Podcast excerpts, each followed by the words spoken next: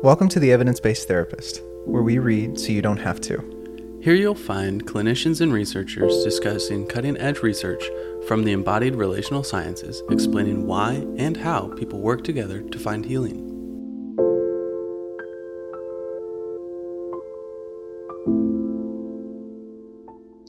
Welcome back to the Evidence Based Therapist, Another episode. another episode where we read So you, so don't, you don't have have to.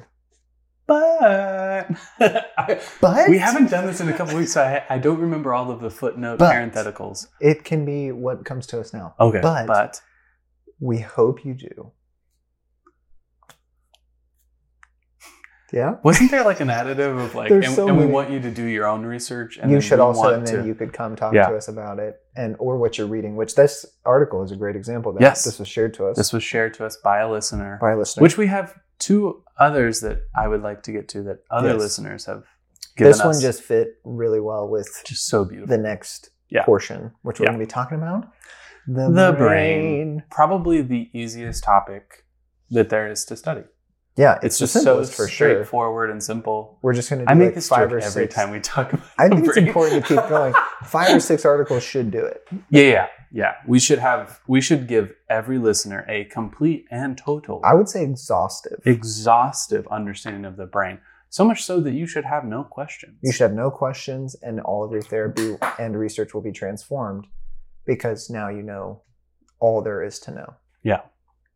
Okay, obviously, everything we just said is ridiculous, and that will never be able to be said. it's ridiculous. it's ridiculous, absurd, um, it's But it- laughable. But in line with one of our previous episodes that we actually just recalled earlier today, it's it's impossible to know everything, yes, but it's worth it to still Yeah. try. we'll never know, but it's very imperative that we It's try. imperative. Yeah. Yes. So this is we're back. Yeah. Sorry, close parentheses. We forgot to close the parenthetical. It. Now we're just running That's on at on least and a on. point off of our final essay. That's true. At least a Oh. point. Yeah. okay. Well, I- I close just the had a- parenthetical. I just had a scary like um flashback to undergrad where I had a intro like the first page after the title page. Professor just put an X, a red X on the whole page. And that was the that was the feedback. Ouch. Yeah. It was pretty tough. Not even any words. I was a just, sophomore. You Just know? letting you sit with the affect of Yeah, red X. rejection. with the rejection. With the rejection. Like Ah. you know that um We'll flow back into that later. Yeah, let's Yeah. process it. Yeah. But the uh, sound of like a game show, like Red X coming up, like yeah, that is what it felt like. Yeah. No. And I'm sure it had like reverb, so it echoed. Just haunting. Yeah. Just as it is right now. Just as it is right now. Um, Well, yeah. So we're back. This we is are amazing. back. We were just talking about before we hit record how excited we are. yeah. We took a couple weeks off to do a special release. yeah. We did a little thing called the cost of subjectivity, which is exploring subjective business. Yeah. What it's like to Um, only be able to do a fraction of what you desire Like five percent because of limitations that humans face in being the a West. subject. Yeah. yeah. Yeah. That's the truth. Yeah. But we are here on the evidence based therapist to dive into, I would say, one of one of our our being Caleb and I, one of our favorite things to talk about, which Yeah. is the mystery of the brain. I like that you phrase it with mystery in there. Oh, for sure. You have to. I think there's a lot of like felt sense of when you talk about the brain, you must be smart and you must know what you're talking about. Yeah. And that is so not the posture I think that we carry. yeah. I think we we want listeners and ourselves to always be in a constant state of play with the brain because it is And of not crazy cool. Yeah. and also so hard to understand. Yes. And it changes all the time. yes. Changes all the time. Yeah. What we're what we're understanding, how we're talking about it, which then leads to more change. hmm for sure. Yeah. And this article, I think, will will showcase a lot of that understanding and posture that you and I have. Um, so to give it to the reader, the name of the article is "The Brain is Adaptive, Not Triune: How the Brain Responds to Threat, Challenge, and Change," and it is from the Open Access Frontiers of Psychology. Um, this is Frontiers in Psychiatry, but Frontiers Journal. Um, and in this, we're looking at an article from 2022 by Steffen Hedges and Matheson. Uh, so, what open access means is that you yourself can go look it up. So, just type in the brain is adaptive, not triune. You'll see three little squares and the word frontiers. That's the one you want. Which And is so- so beautiful. I love open access, and especially Frontiers. They pump out some really amazing Yeah. content. Great peer The review Allan process. Schore article was Frontiers. Are Yep. you kidding me? Yep, absolutely Top notch. top notch. Open access, love it. So Give it to the people. this article, yeah, give it to the people and Yeah. also challenge the people. Challenge the people. Just like this article was a little bit challenging. yeah, we spice. we were like commenting on this spice level of Yes, how do we actually feel? Like, is this too hot? Is it right. not hot enough? Yeah. what's the real feeling of this article because we're we're proponents of teaching a conceptual understanding of the brain that using uses yes, triune brain theory yes, from MacLean. Yep. And the in the title, the brain is adaptive, not triune, which is already interesting because a because binary that I'm not sure squares. yeah, we I think like even from the title we wrestle with it because I would agree to both. yeah. The brain is both adaptive and triune. I would say it's because the brain is triune that it is adaptive. Ah, but anyway, like, yes. we'll get into this. But yes, so just some backstory. You know, the triune brain theory is a way of understanding the brain that we incorporate in our foundational training in somatic integration and processing. We use it to construct what we call humanist triangle, which is looking at the hindbrain, the midbrain, and the forebrain, which have been called many different things over the Mhm. years, but that's the major distinction um, that looks at the structure of the brain in those major ways. hmm I think what that structure does to different people is what some of the writing in this article came from, because some assume that that distinction, that triarchic distinction, separates into independent brain structures, wherein they function autonomously and not in a network perspective. That is Mhm. not how we understand it. We have a major neurosequential bottom up perspective of energy and information in the brain. So let's just make that clear. hmm But this really does have implications, like the way this article puts together their thought and their argument for why we need to look at the brain not as triune, but instead as adaptive. This has implications for everybody. Yeah. Like this conversation. So mm-hmm. throughout this podcast episode, if it feels muddy and unclear, like stick with us, listen to it again, because even though the language is kind of really technical at times, their argument is important for us to consider. Yeah. And it it even has in it in the argument some like I remember the first time I read the article I, I thought and I even commented to you like it says a lot but I really don't know what it says. Yeah. And this like felt since so then having to go back and reread it and reprocess it again and there's more there but it, it is kind of It's like this strange. ambiguous yeah Yeah. um, yeah. I also want to just say it will come back. We will discuss this later because I have a personal desire to talk about it. Hmm. And we're two people who get to decide what we talk about on this podcast. Yes, we are. MacLean hypothesized this in the late 80s, early 90s. Yeah. From So- work in a very prestigious uh, position with the National Institute of Mental Health for a long time. Yeah. This is not just some dude. Yeah. Like, For some reason, I have it in my brain that like 79 is also like a year where maybe he published some uh huh. preliminary works on triune brain. Is that yes, right? Yes. Um, so just to pull up a little bit of information here. Um, regardless, while you pull that Yeah. up, I, I think it's important to note that MacLean is not like a, he doesn't have the last technically 40 to 50 years in the Of original research. iteration of the theory. Yeah. Correct. In in the triune brain theory and, Mhm. and it evolved some over time but it still is a early rendition of a conceptual understanding of how the brain functions and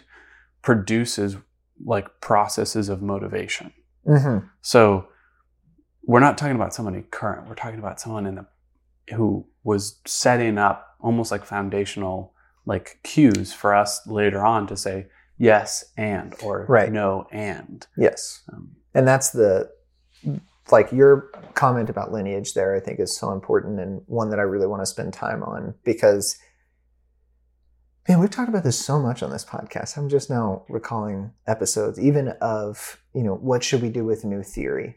Mm. Um, should we throw it away or Yeah. does it should we throw old theory away because of new theory or should we incorporate it in some Mhm. way? So this is like a major conundrum for theorists and scientists and researchers and therapists and just thinkers in general yeah. um, when we look at the advent of new science. And in that podcast episode, we talked about our posture is to integrate Mhm. because to forget where you've been leaves you without any context for where you are or which direction you can go Yeah. from there. So Yes. we're big integrators in that. Um, but this is not, you know, MacLean is not just some random person. So very prestigious faculty tenure at Yale, uh, served in the National Institute of Mental Health for many years, and put forth the uh, triune brain theory um, in the 1950s. So 50s. in the 50s was some of the bones of Okay. the theory. Yeah, Jeez. yeah, in the 50s. Okay. So I was, yeah, I was way Mhm. off. Mhm. Yeah. So um, 90s must have been like the end. Yeah, so the visceral brain and the limbic system were introduced in the in 1952. That is It's amazing. Yeah, that is Really amazing. cutting edge. Yeah, like crazy. Crazy, crazy, crazy. Um yeah. So not just from some random person. Um, I think it's important to note that because MacLean, especially since the 90s, has been pretty trashed in Mhm. research. Yeah. because of some of the theory about um, accretion based evolutionary development in the brain, wherein in some of the early writing, it sounded like he was talking about there's a reptilian brain that then new matter is injected somehow into the skull, and now the mammalian brain uh, emerges, and the new matter is somehow injected into the skull, in which the neocortex emerges. So, just to be clear, that's not that's not what we're talking about. Yeah. Yeah. Uh, but we are talking about, and I love you usually use the in our trainings the difference between structure and function. yes. We're not talking about the structural development as far as like this new matter being superimposed on old matter. Yep. What we are talking about is the specialization of material systems in the brain that then process energy and information in very specific ways that are different from other regions. Yeah. And that that matters in how we understand how a human not only takes in information from their environment, but also responds to certain levels of information in their environment. Yes. Yes. Yes. Um, so the first header of this article is the triune brain, an outdated and accurate model. Um, you know, before we started this podcast, we were talking about which direction we kind of wanted to go with the spectrum of impact it had on us as we have been kind of chewing on it. You know, it's from April of this year, so it hasn't been out that long. But in it, I think our, both of our first reactions was pretty like critical of the work and not necessarily feeling very compelled by the argument. Mhm. Where would you say you are now? I feel like I'm on I and I I don't know, I feel like I'm I've pendulated a bit where Mm. like my upon my first reading it was kind of a I mean, yeah, I, I love the emphasis and the new introduction of some of the they do some prediction processing modeling of the brain and you know introducing the interoceptive and exteroceptive axes of Yep. organization in the brain. Yep. Some of that is just like super sick and I love that. Yeah. But then it was like, why does that totally cancel yeah, the out? meaning of them that they made of that yeah, is that it warrants a complete jettison of triune brain structural understanding. yeah. We really just need to get away from a hierarchical organization of the brain. Is is really their like they never say that, but to me, on upon first reading, like that's my impression is let's forsake hierarchical organization and just look at system organization and flow based on homeostasis and allostatic needs. Mhm. Um, and I, I, you know, I, I can see, I, yeah, first read was like, okay, you introduce all these different concepts, but it feels odd that we're just like jumping to cancel the triune brain theory. Yeah. Second read was, I, the rage is somewhat gone, and I'm more in the realm of, Curiosity. yeah, okay, I'd be curious to know, like, Yeah. I want more writing on why the cancel. Why is triune brain a fully outdated theory? Mhm. Um, which, yeah, that's kind of where I'm at because now I'm And gonna- inaccurate. inaccurate. Yeah, yeah. Outdated and inaccurate. Yes, yeah, yeah. Don't forget that buzzy word. That is a that's a statement right there. yeah, I'm curious how you feel. I feel pretty agreeable. No. I the flush uh, tone of your Yeah, neck yeah, yeah. tells So- me that you're totally chill. yeah, so I think it's a very important article to talk about. Mhm. So that's my major kind of consensus is like this is a great article because it it creates a space that we can connect both as friends, as colleagues, as theorists. We get to connect over this and get to share in connection with other people on it. As far as the argument of the work, I'm not persuaded. I'm actually like more certain now Mhm. um, like using this as fodder for like I now know even more why we need the triune brain theory Yeah. to understand the adaptive nature of the brain. yeah, Without it, I don't know how you would make sense of it. Um, this article, without the triune brain theory, doesn't do much to posit a different a different theory of Mhm. evolutionary biology, which I think is where, again, you need to understand where we came from as a species in order to understand the functions we now exhibit because they are, you know, you brought up the interoceptive, exteroceptive axes, they are sometimes puzzling. How do you talk about that without understanding our evolutionary origins? Mhm. That's what I use the triune brain theory to talk about. That older structures are inhibited by new development Mhm. in the brain. yeah. How do you, why, why Special. throw away Yeah. a very clean and elegant triune brain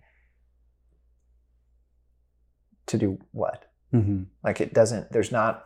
There's not a lot of matter in that to me. Yeah. Yeah. And I think I like that you talk about the newer inhibits older. Yes. And when we're talking about, when you say the word development, like that feels like a, a linchpin for me of like, yeah, like with development comes greater complexity Yes. and then further specialization. So if, and you know, it's interesting. All it takes is to look at kids to see that they, their prediction processing, like um, systems in their brain, are dependent upon experience. Yeah. And so then over time, you get more refined specializations of brain systems Mhm. that then produce different behaviors. Yeah, with a different conceptualization of what that system considers reality, and Yes. thus the resources present to that system. yeah, yeah. Which I do like. They they do give reference to uh, oh, what is it? The um, mid cingulate, insular, and Mhm. central NCIN, executive Yeah. Yes. networks as like pulling attention and being this modulator of um, Mhm. orient orientative focus.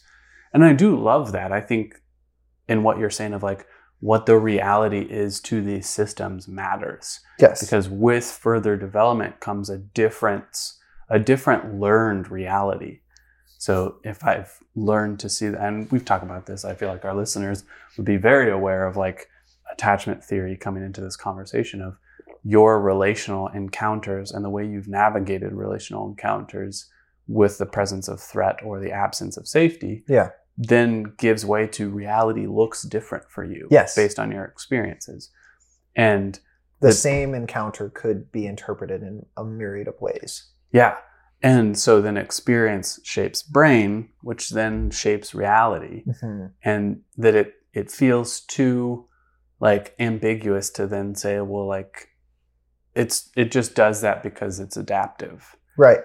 It's like it is it has always been adaptive, but how do we then understand the the function or the breakdown of a- adaptivity across time. Right. Because what an infant does that's adaptive makes no sense to an adult that's adaptive. Yes. If How do I make see sense it, of that? You're seeing dysfunction. Like you're Yeah. seeing an, in a greatly taxed and distraught system. If we're using infantile strategies, we are very vulnerable Mm-hmm. uh, to collapse. Mm-hmm. Yeah. What I what I kind of want to do is, and I'm curious how you feel about this, is walk through the three main points that they give on why triune brain theory is outdated. Mm. I want to bounce through some of like the key new scientific data that they propose as far as predictive processing, adaptive brain through homeostatic and allostatic processes, emotions, stress, Mhm. and then looking at so then why are we getting rid of adaptive brain processing and kind of end there yes. I or why are we getting rid of triune brain processing Right, right, and kind Um, of in there. I like that. And then with that, maybe talk a bit about the some of the clinical implications Mhm. um, that they give because I think there are some interesting. I got back on board when they started talking about research domain criteria, and that's a foreshadowing again of information to come in the season. But when they started talking about, we still need to understand more in what in- what ways we're incorporating neuroscientific discovery into clinical application. Hmm. I Mhm. totally agree. Mhm. And so I, I got back on board at that point. But um, Yeah. yeah, I'm totally down. okay the three main points for why they believe triune brain theory is outdated first this is direct quotes the brain did not evolve in successive stages as MacLean hypothesized Um, the human brain is not superimposed on a reptile brain, but consists mostly of proportionally different ana- analogous structures. The gradation of proportional shifts is not necessarily a linear progression from reptilian to human, or reptile to ma- uh, mammal to human. Um, so, first point is what we talked about already that there is not a material superimposition of a whole nother structure on a more primal structure, like a reptilian um, structure. Secondly, brain structures do not function independently of one another. Their idea here is that emotion and cognition are not independent events, and something that we talk about that Hmm. listeners may be uh, readily kind of connected to is the idea that when we say a part of your brain goes offline, we don't mean that there's no activation there. That's Yes. not what we're saying. Um, and for them, the the writers, triune brain theory, like the reading of it is, if I'm in a reptilian response pattern, my human, the human parts of my brain, the cortical parts, are offline. They're Yeah. shut down. There's no firing there, um, and so they say, well, it's outdated. Um, even the the slow blinks that you have as I'm saying this to you, of just like that's not what MacLean was saying. it's ridiculous. Which I, I Yale, love. Yeah, National Institute of Mental Health. Like you think like, I mean, seventies, eighties. nineties. Like you think that. Yeah, you're welcome for even being able to talk about the brain Yeah. from oh, him. I'm sorry. Like, yeah. But I think this is like when I first read this article, I laughed because I was like, it, this is going to be such a fun episode. I agree with all three of these. yes. Like, yes, the, the brain did not evolve in successive stages as MacLean hypothesized.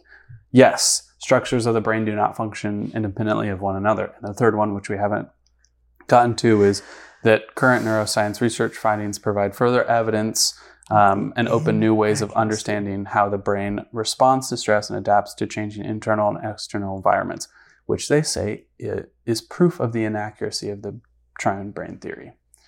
Um, I I agree with Yes. every part except for that last bit of like proves the inaccuracy. Yes. And and I guess maybe it's interesting for them to say inaccuracy because um well this is going to get into perspective analysis I'm in. because at a certain perspective it's not inaccurate. Right. At a different perspective, a deeper a more micro perspective. To call it inaccurate is inappropriate.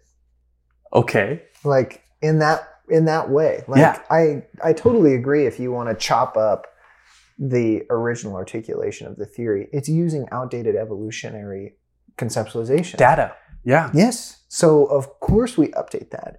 But this posture of throwing out, hmm very strange for science to do. Yeah. That's a dangerous posture. Yes. Very much so. Yeah. Uh, integrating into, if you want to say that adaptive physiology comes from a triune understanding, I'm in. I'm Mhm. fully there. hmm I will meet you there the whole time. But to say that we should call it adaptive and not triune, I've lost my ability to understand what you're saying. hmm Like, Yeah. I don't know what you mean. Yeah. Which I think like they go into they they go back on themselves at one point. A couple times. But Yeah, yeah, a Yeah. couple times, but at one major point where they bring in research um, from Barrett and Bliss-Moreau, um, which are yeah, researchers that Panksepp uh, cites all the time. Yeah. And they're talking about affectivity and cognitive circuitry in the brain. And they talk about primary, secondary, or they t- yeah, primary, secondary, and tertiary processes in the brain and a hierarchical organization of flow. a flow. Yes. So energy and information has to flow across space time hierarchy. which in space time, there is time that it takes for matter to transfer energy. Yeah. So then, like, it's interesting that they say we need to get rid of triune brain theory, When but they then they use quote, it to essentially justify their argument. yeah, yes, that that's, I mean, that's a core argument for the adapt- adaptive brain. Yeah. Because my primary processes are going to, one, be reciprocally conditioned by my secondary processes based on Panksepp's work. But then also, like, my primary processes are neurosequentially going to dictate my state dependent recall in these Yes. different levels of processing, tertiary and secondary. Right. Right. So then it's a it's an interesting like let's get rid of it and also wait, hold on, let's like still use things that use triune brain theory like to discover. to discover these Yes. new ways of articulation because even in Panksepp's book uh, Archaeology of the Mind he uses the image of a triangle Yeah. And it's divided into three subsects and it's primary, secondary and tertiary. Citing And it- MacLean, like explicitly. Yes. Yes. Yeah. With the important caveat that the evolutionary understanding is outdated, Mhm. but it is not inaccurate to talk about the brain in a triarchic hierarchy. Yeah. We're so I'm spicy sorry. about this. I love it. Yeah. I'm sorry. I'll I'll get off of the of the soapbox. but- Yeah. Which, okay, to go back, we agree with the three statements of why triune is outdated. Yes, this is great conversation. But Yeah. w- maybe we hang up on is it inaccurate? yes, right. So Right. then they go on to then start to discover or really synthesize how do we make sense of current neuroscientific research and it the field's emphasis on an adaptive brain hmm to then go back and say the clinical implications are that triune is outdated Yes. Yeah, I love this quote here. They they you know spend some time after asserting these three points uh, to talk about how we need to replace uh, triune with a term, and this is their language that better captures current understanding of brain function. They say the adaptive brain should be that term. Then this this section comes. In this conceptualization, the term adaptive brain emphasizes the interdependence and plasticity of brain regions and the brain's ability to predict and adapt to future needs and conditions. Instead of three relatively independent brain regions, or any number of independent brain regions, brain networks work together interdependently. Instead of purely emotional circuits or cognitive circuits, the brain uses interconnected networks to optimize maintenance of the body's internal state, emotion, and cognition to adapt to continuously changing needs. So, in that understanding, I think we see the crux of the double back that emerges, Mm. which is that in understanding the triune brain, the reason it's a no go is that in their understanding, it removes our ability to talk about networks and neuroplasticity of changing to experience dependent uh, attachment um, experiences or any type of uh, you know adaptation that may have come from a trial and error development. hmm Yeah, yeah. I I think my yeah my brain goes to like the it uh, it affords us conceptual um, depth when we look at it from that perspective. Um, my only hangup with that though is that like what if I can't tolerate that depth of thought? Hmm. What if I can't like what if my understanding of the brain like or my synthesis of information needs something wider than just a circuit or network based because they don't like circuits a network based orientation of integration or disintegration which are words that they don't even use Right. but i'm kind of giving to them generously of like what if i just need to know like a a response that my client is having is a quote unquote less rational because it is a more like disintegrated Yeah. To uh, talk about dissociation Hmm. without the triune brain, I mean, you, you have to. I don't know how you would do it with network complex system articulation. well you can and just take like two hours And you're sitting with somebody who's experiencing it. Like, Yeah, and I don't know if you've ever tried to conceptualize a client, uh, one of like your many, but I don't have two hours for every client. right. I need these constellatory constructs that allow me to Easy make. ways in. Yes. Like, yes. Yeah, and I think that's where we have some rub. Is I, and uh, spoiler alert. I read this article at the same time I had bought Vygotsky's uh, Society and uh, Yeah. what is it? Society in the Mind or Yes. something. And I was reading Zone about it. Zone of proximal development. And so I'm thinking as I'm reading this article of like, I wonder if these guys have ever tried to teach like people how to conceptualize. Their own brain in reflecting on a traumatic experience. Yes. Not even their own brain. Like I'm thinking somebody else's brain. Yeah, like- Because you get your own defenses in your own brain. yeah. But like yeah. teach somebody else how to Mm. conceptualize somebody else's experience. hmm And it's just like, yes, I get it. There are like, and I think we do this in our trainings in SIP two, like the second training, hmm we basically say SIP one was incredibly helpful. And there's a heck of a lot more Yes. information. We had to talk So, that way so yeah. we could talk this way now. yeah. So now we're going to complexify it. Da-da-da-da. Zone of proximal development. There it is. Uh, Yes. Yeah. So the the next major section um, being the adaptive brain, prediction, balance, and interdependent brain networks. So within this section, um, they're looking at homeostasis and allostasis. Uh, just very quick. I think homeostasis is pretty readily understandable. Mhm. Um, homeostatic function is to maintain stability in a Mhm. environment. But allostasis, just if it's new, uh, this is stability through change that depends on predicting future needs and conditions, emphasizing our ability to anticipate and adapt to diverse environmental forces and to balance internal needs and external demands. So, the first time reading this article, I kept wanting them to talk about relationships because it's interesting. It's really interesting to me to, to say we need to talk about uh, systems or network understanding of brain function, which is a tertiary conceptualization of how our physiology functions, and to not talk about the primary concern of a tertiary and integrated system, which is relational health.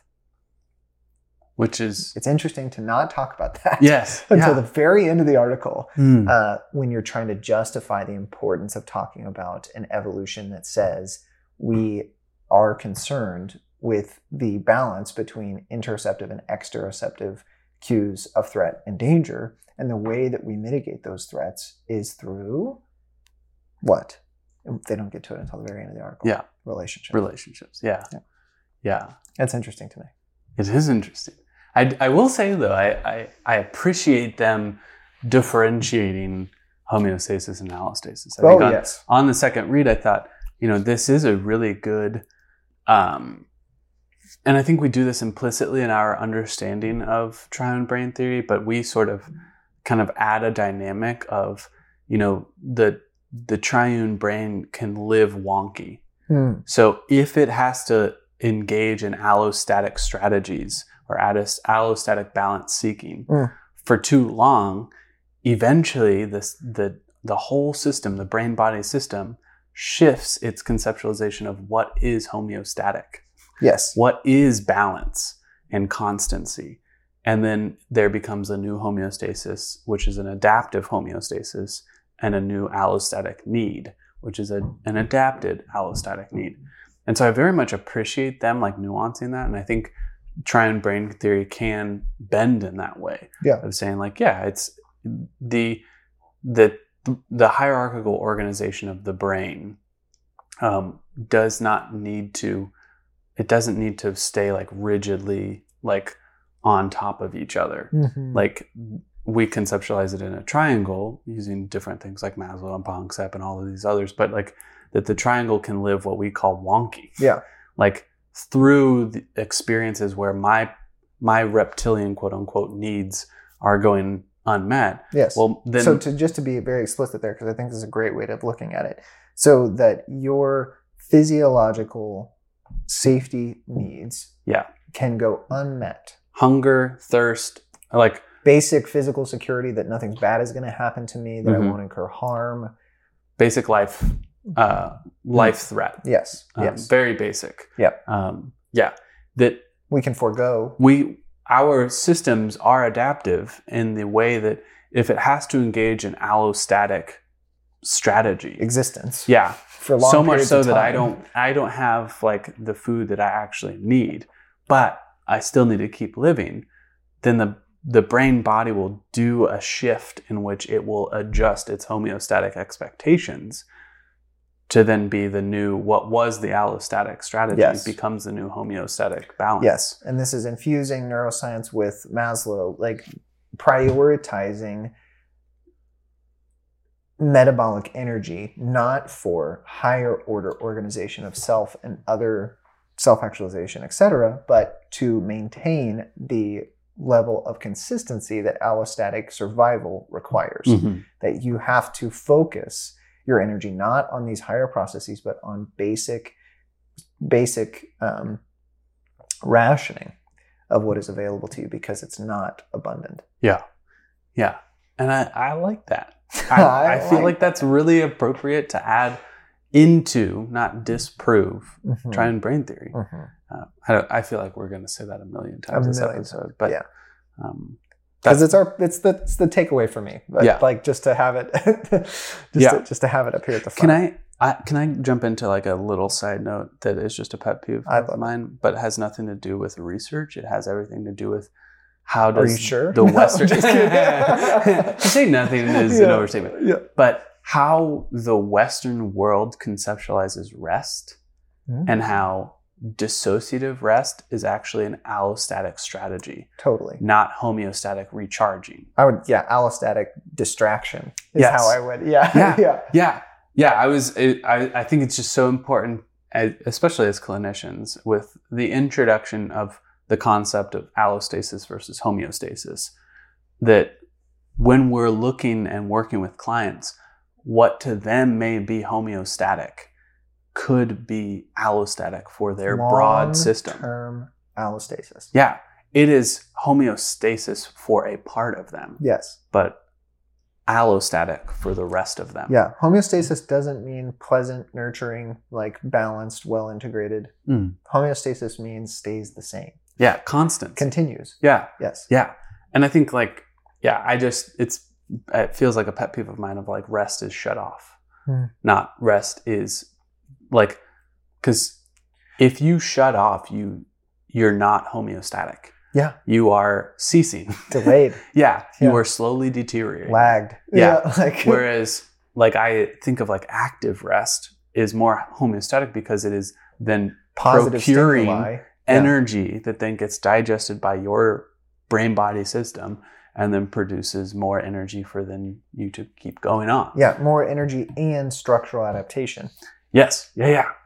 Hey, oh, now we're talking. Yes. that was a nice little integration of the two. I told you it was It was right subtle. there. It was subtle. You you introed it as having nothing to do, and I set an agenda subconsciously to link it back. Oh, I'll show you. yeah, like, you sure? Yeah. really? Hmm. Um, so there's speaking of Barrett, uh, Barrett and Simmons, another reference from Punxsutawney as well.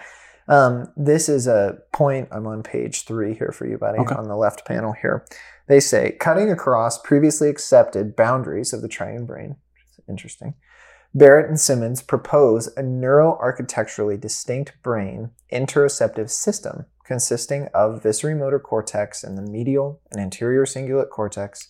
Again, we'll, we'll get through these names. ACC. Yeah, the ACC. This is very important, but we'll, we can get through these and then talk about the meaning of it. The posterior ventromedial prefrontal cortex, the posterior orbital frontal cortex, and the anterior insular cortex. So these are all systems that you and I have talked at length about over the mm-hmm. years because they're important for what they say self awareness, not just of interoceptive existence, but of exteroceptive existence.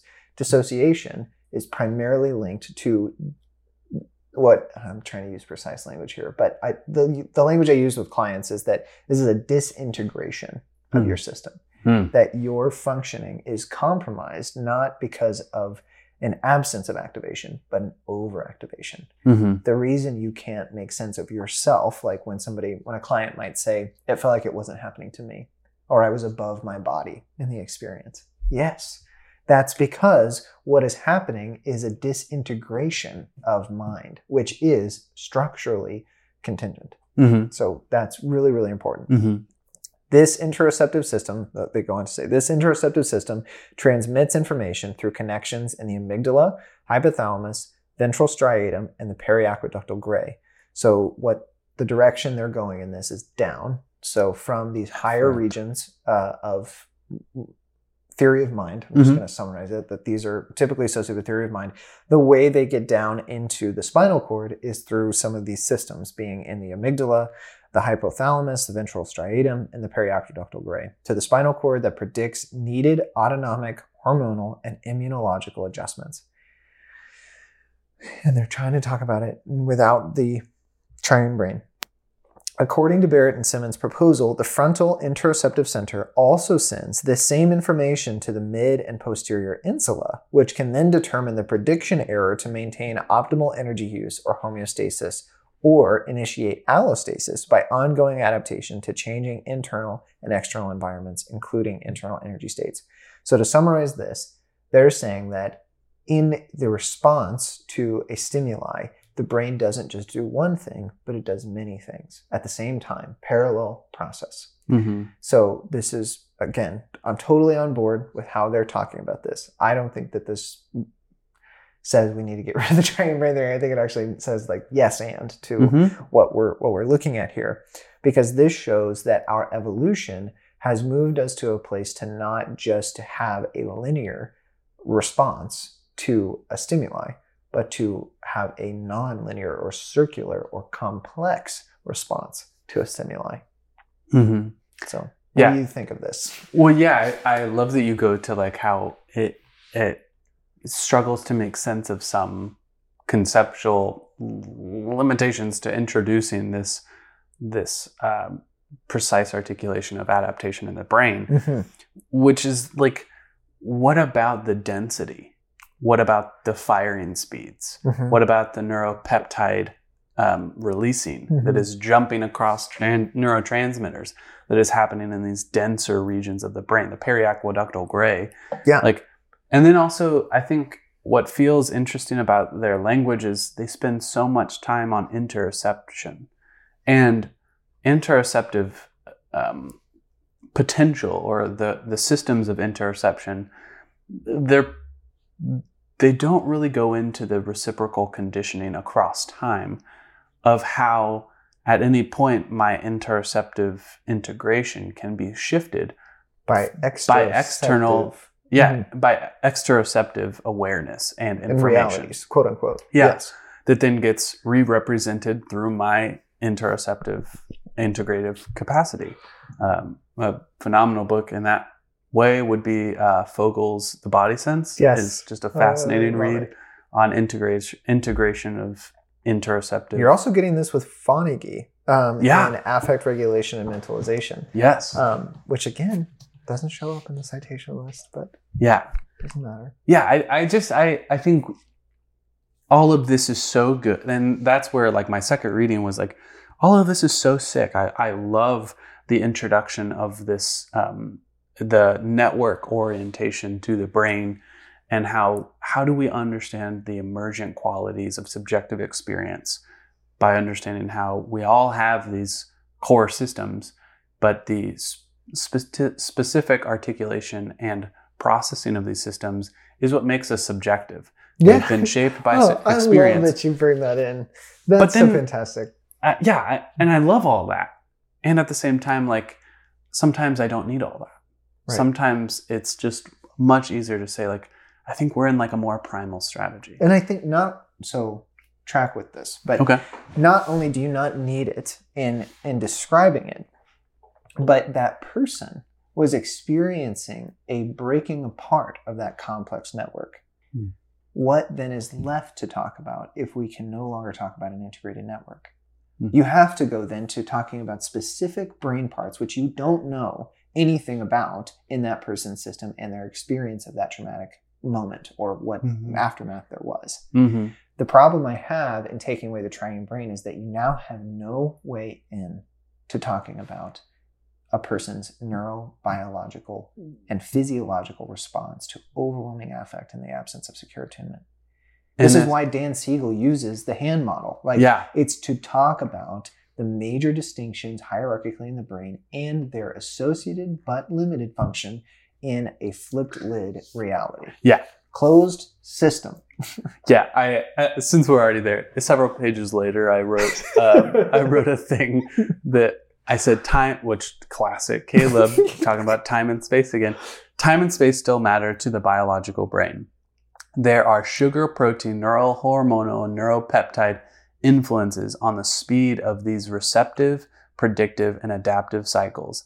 And the triune brain theory is what helps us conceptually understand that the speed and ra- rapidity of these cycles is different in a hierarchically organized brain Yes. that there are systems of cortical firing that are just going to be time space qualitatively different in time and space and their ability to be integrated into the rest of the firing of the brain Yes. than some of these more primal primary zones of the brain which are deeper into the core Right. that like That's just the way it is. like that's just yeah i love that it's, like, it's just the way it that's is just it. That's just it. Like you know, like I don't Yeah. know. You could spend all this language you want around it, but you have to deal with this. Like yes yeah you got to look at that. Yeah, and I miss it. Yeah. I miss it without some sort of organization of the brain that allows for hierarchical understanding. Mhm. Um, and again, this is where I go to like our like the field of science has a real um, uh, lineage denying temptation Mhm. to say like we found something new, let's cut it. We Let's don't cut need the to- old. We don't need it. Yeah, let's space travel to away from our home and just consider Mars our new home. Yeah, which is like a, History begins in Mars. Yeah, Yeah. it's a modernistic orientation of like we found the newer, the better. We will utterly progress into utopia. Yes. And it's like, yeah, but you'll you'll actually just like play whack a mole. You'll find the new and the beautiful, but then you'll lose sight of the whole. Yeah. I think one of the pieces that is coming clearer to me now, I don't know these researchers personally. And so my posture by default is to give them the benefit of the doubt. The resources and references that they've amassed here do not make any sense to me because of other research that I'm aware of. Mhm. And additionally, in a statement like this is just reading, ripping it off of the page, but this ex- this shows the problem that I have. If a predator threatens to eat us, however, we will de- deprioritize our need to eat and instead focus our energy into flight or flight. Period. Like, our ability to respond to and coordinate attention to external and internal stimuli is crucial for survival. I wrote, yeah, period. I wrote, is triune brain theory not helpful here? Yes. Is triune brain theory not helpful in understanding why we deprioritize our basic needs and organize our energy into fight or flight patterns? And more? Not just fight or flight responses? Yes. responses? Yeah. Like you can't if you I think we're seeing what happens if you take away a triune brain understanding in this article. Like, Yeah. you don't understand the power of relationship if you take away the triune brain theory because brains develop in and through relationship. You need that understanding to see the inhibition of later developing systems that nurtured the development hierarchically of those systems from bottom to top. Mm-hmm. You need it. Mm-hmm. Yeah. Like that's just like I I'm with them on so many of their points. I am missing so many citations Hmm. to make some of the points that they're making. You know, they all together have just over 70 references for a 10-page article. Yes, a 10-page article that is making really bold statements. Hmm. I'm going to need to see hundreds more Mhm. references. Yeah. Yeah. Yeah.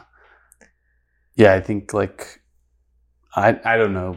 We're kind of all over the place in the in the article, but one of the places where I will give some like return, I'll pendulate back into some like and I'm with you again.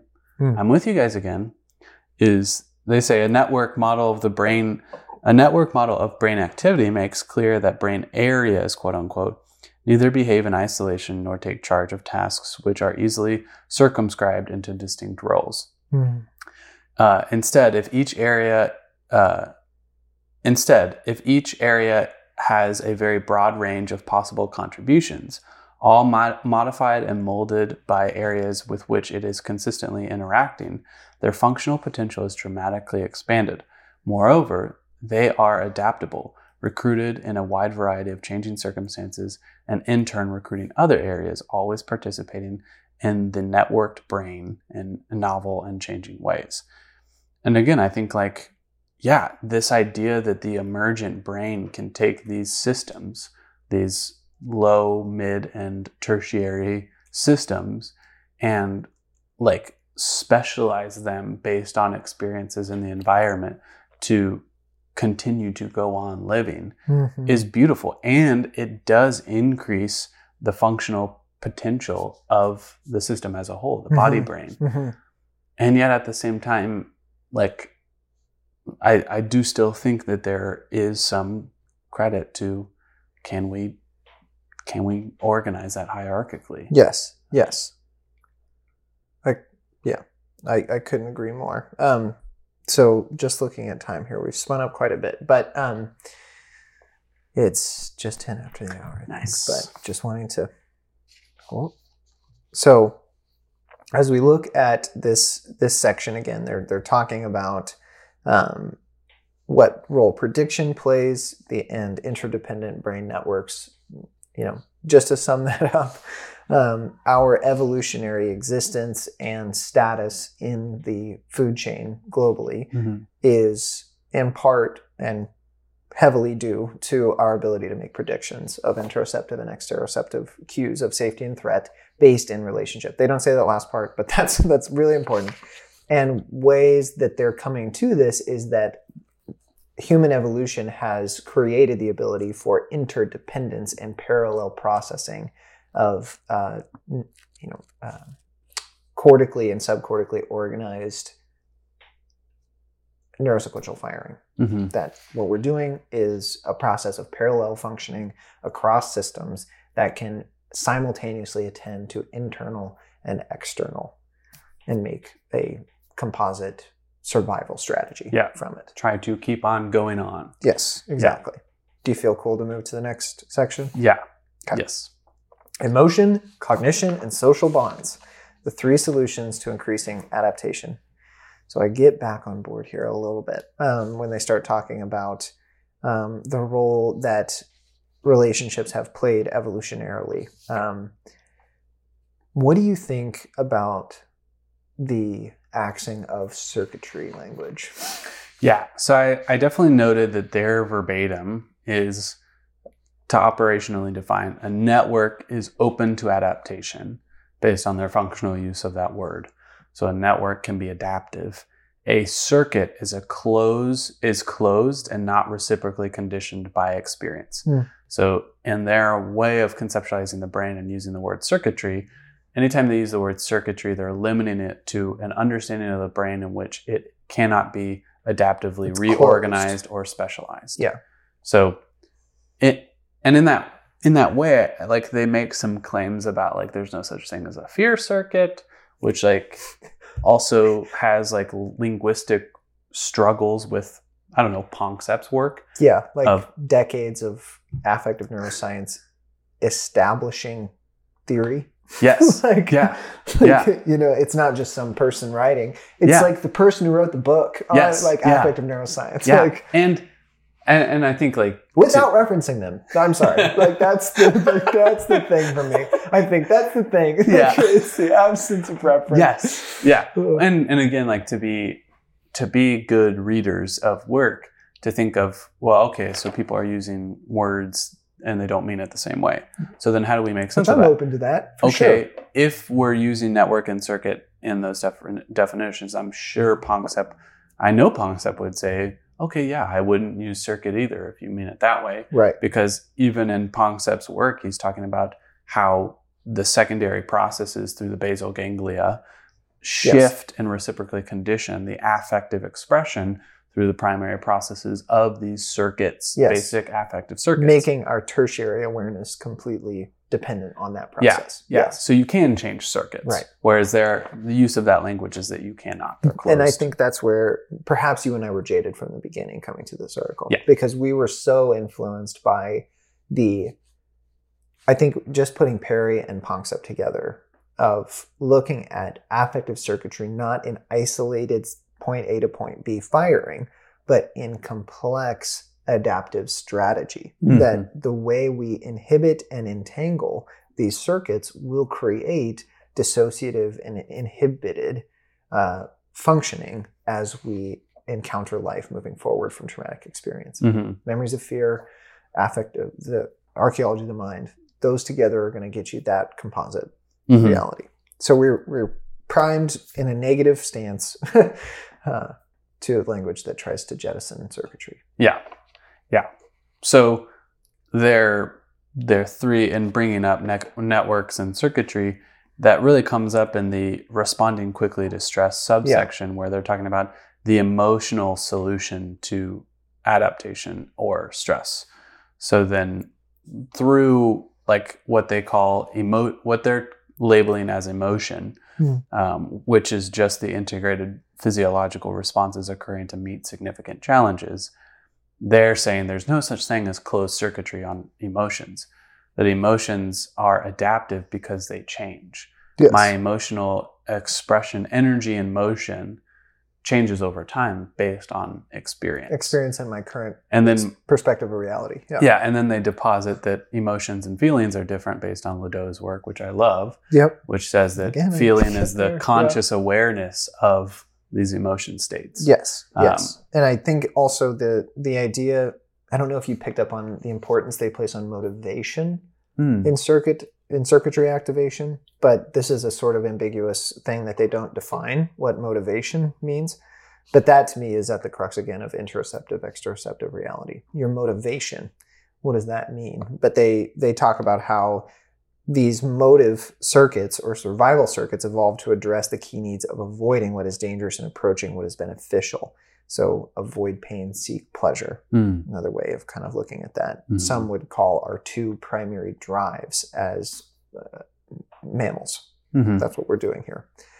Our motivation arises from these circuits, and motivational arousal is the foundation of emotion. Mhm. Which again, curious, but Yeah. Yeah. I, I like that they say that we're always in a state of affect and that we have this bump in our homeostatic functioning that then puts us into an emotion. And then we have the potential to be consciously aware of the emotion through feeling. yeah, And that that can be an adaptive strategy for responding to stress. yes. I can't remember where Panksepp puts his understanding of emotion. I remember I'm remembering like at length descriptions of why affect and emotion are different, but in terms of that um, homeostatic physiology, where emotions emerge in Panksepp's understanding. Well, so yeah, looks affect as like affect is an in oh I'd have to go back to the specific get the language, but he language, says yeah. that that the seven affects, the seven affects that we generally talk about, are actually the uh, emotional affects. Yes. They have a felt um, psychological quality, of, Which is why he makes them capitalized Mhm. in the circuit language. Fear Yeah. becomes all caps F E A R. yeah, because it's an they're emotional distinct. affect. Right. And that's where, again, some of the language here is absent of Panksepp's work because they're talking about um, rather than having dedicated emotion circuits, such as a fear circuit, emotions are constructed from what LeDoux calls survival circuits. Survival circuits are wired to address basic life needs such as nutrient and fluid regulation, thermoregulation, and defense against harm Mhm. again, combining LeDoux and Damasio, coming to different conclusions than you and I, argue that emotions are integrated physiological responses occurring to meet a significant challenge. I think we would call those affects, you and me. Hmm. Hmm. Integrative. Okay. Yeah, I mean, it, it yeah.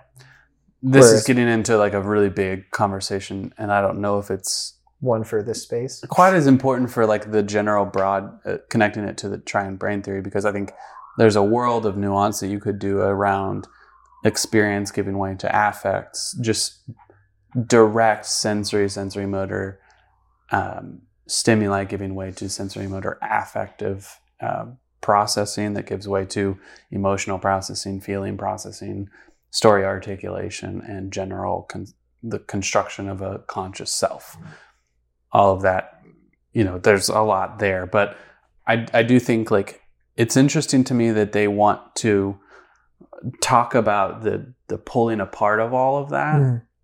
and say like there's different quote unquote emotional ways to respond to stress but then like what do i do with that as a reader? What do i do knowing that there's like a difference between emotions and feelings? What do i do knowing that there's not a quote unquote fear circuit in the way of like a closed circuit that can never be changed? Mhm. um, and instead there's an interdependent brain network that responds to an integrated in an integrated manner to meet a basic need. And then eventually through through emergence we come to know that as a feeling. Right. like what do i do with that Yes. and even like at the end me depositing uh, the idea of emergence like the fact that an affect emerges into an emotion which emerges into a feeling which emerges into cognition. cognition Yeah. i feel like I. it's so hard and maybe this is just because we we have the template It's ingrained but in it feels so hard to make sense of that without a triune brain perspective Yes. a hi- hierarchically organized understanding of conceptual understanding of the brain Right. I'm not talking about biological matter affect, emotion, cognition. yeah Yeah. Yeah. So then they shift But that's that, sorry. Well, one last point. That's the problem again with like. I I think our conceptualization is cleaner because we have that conceptual understanding of a triune hierarchical neurosequential brain. Mhm. Because even the way they mix emotion and affect, like it doesn't. It's very imprecise. Um, like even just this statement again. Sorry, ripping it out of context, but affect impacts decisions through personal values and impacting current mental content. This is so interesting. like without the triune, why why does that just affect- jumped in the triune brain theory from primary process to tertiary process. Values from uh, hindbrain to forebrain to forebrain. and back to hindbrain again Right. because you're talking about the quality of the affect Yes. The, yes, exactly. The- the- essentially, like the internal appraisal and the negative, positive, speaking from neuroscience, like not positive, like, yay, good, or Yeah, like bad, yeah. but like addition or, or absence Yeah. or removal. You're talking about the appraisal of the affect. mm-hmm. Yeah. I'm saying it's interesting. yes, positive and negative affect contribute positive or negative value to whatever.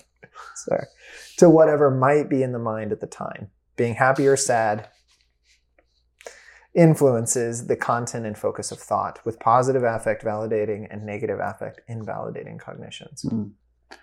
so it sounds like my more basic quote unquote rational processes in the hindbrain uh, they influence my mid and forebrain processes because biologically there seems to be Some a dependence upon emergence and connectivity in the brain. So if I'm sad, it's going to affect what I think. Right. But let's not talk about how we can understand that from a hierarchically organized triune perspective. And let's stumble around in the dark with networks. Yeah. So then they go to in, intelligence as a way of um, dealing with stress. So they have emotional um, adaptation, adaptations. It's funny to me to notice how many times triune in different ways comes up in the article. They make up emotion, cognition, and social bonds with three three understandings. Uh, the first one being quickly to stress, which you could talk about through the hindbrain, intelligently to stress, which you could talk about through the mammalian system, and socially or cooperatively to stress, which you could talk about through the rational tertiary process. Mhm. I'm just looking at structure here. Yeah. So yes, intelligently to stress, and I like they did bring up Kahneman here, fast and Yeah. slow. yeah. Oh, I love. yeah, Yeah. thinking I love and slow. Kahneman. Love that. Yeah, um, but again, sort of making the point through a different lens that we have parallel processes that are designed to either quickly respond or more slowly respond, and for different reasons, but all coming together with homeostasis in mind or temporary allostasis as the Mhm. goal. Yeah. Yeah. I mean, Kahneman's work, I feel like, justifies why we make intellectual and statistical errors because of the just prediction. rapid emotional like leaps that our brains are willing to make in in a predictive and or contextually oriented way. thinking fast. Yeah, based on what I've already experienced or something like the anchoring principle or based on what I ex- anticipate experiencing, I will make I will justify statistical errors intellectually to say this is like the answer when if I really slowed down and integrated all of the information, Yes, I would if I thought slowly, with non-duality and dialectics. Mm-hmm. then I would get to the I, I would be able to make sense of the equation, the problem, the Yes, homeostatic need, whatever. Yep. Uh, and I just read when I was talking about affect. I was reading from that section, so I'm sorry to have jumped ahead.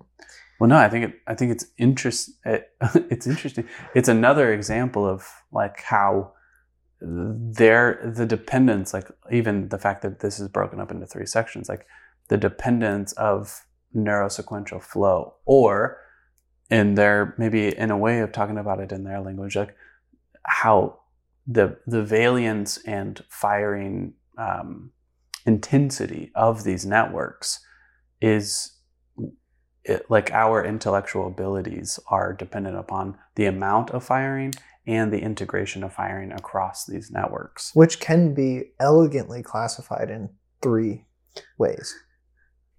Yeah. quick, intelligent, and cooperative. hmm Yeah, and I would.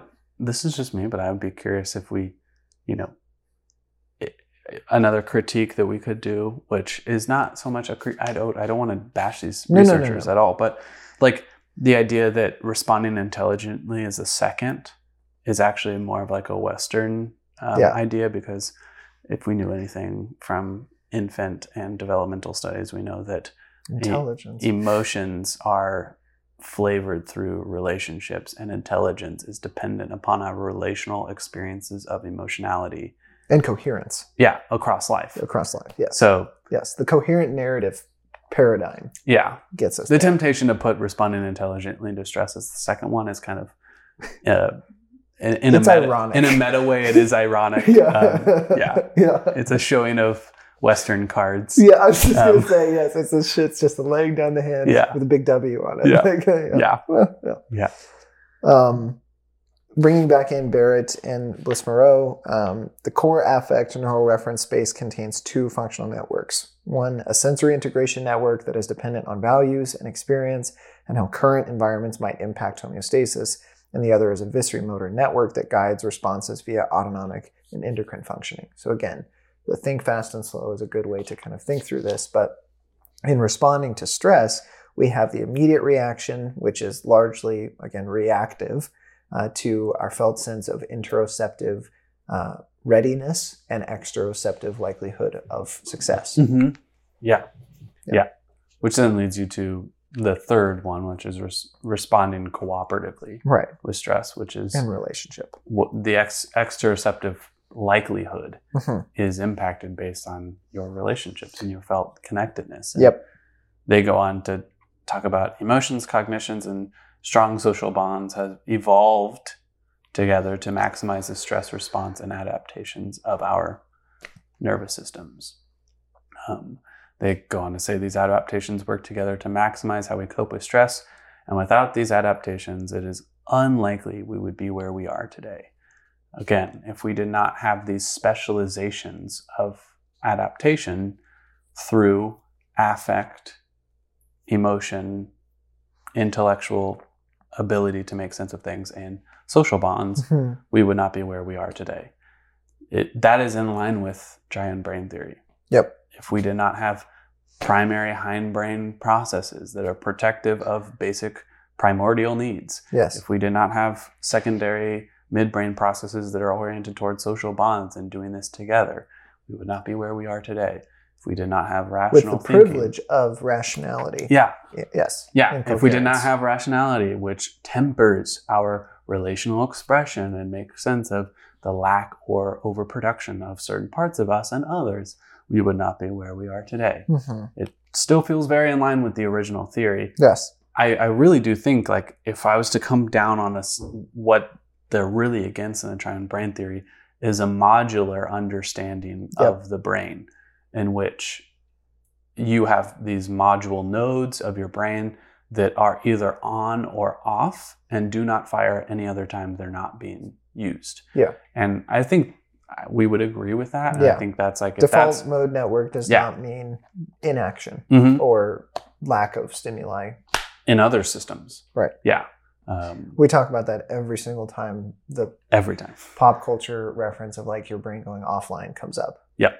That's Yeah. absurd. It turned off. you would be dead. It's like, no, it reprioritized firing. yes, And- metabolic energy went elsewhere in priority of Mhm. that system's utility in maintaining survival and relationship. And that system still used its uh, memory information, even though that's controversial because it's not in the hippocampus.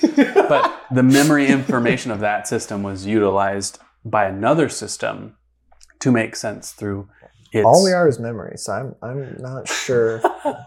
That's I'm just sure. the way it is. That's just the way it is, That's people. just how it is. Is that the title of? That's just the way it is. That's just the way it is. yeah. That's our.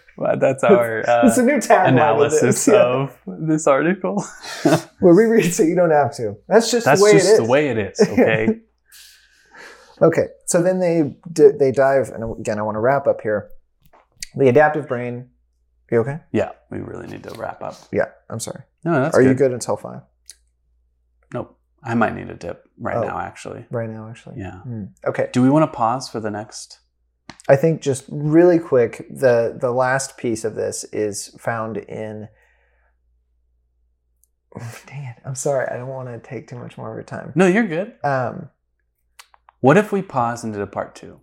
Hmm, Because I think we could really spin up on just the theoretical implications. yes, Because we already spun up on Okay, why we right. disagree you're right. and Why where am I things go wrong. limit this article into one time? Yeah, they deserve to. They deserve to. There's there's four more pages to this. So okay, part one done. Part two later. Thanks for listening. Also, super stoked to be back. what? Yeah. Thanks for letting us be subjective. I have a client and we see people. We're not We just do. Doing this all the time. So no, no. thanks for letting us be a little bit more subjective and doing the hard cut. Hard cut. Um, but yeah, take care. Thanks for listening. We hope that you've enjoyed this podcast episode and that it will help you stay curious and create community around discussing the research that matters most to clinicians and researchers. If you're curious to learn more about something you heard today, check out our website at www.beyondhealingcenter.com and go to the Trainings tab for more information on our upcoming case conceptualization trainings and community events. You can also contact us by emailing trainings at beyondhealingcenter.com. If you want to stay connected, please subscribe to this podcast for more episodes. Leave us a review and follow us on social media by searching the Evidence Based Therapist Podcast.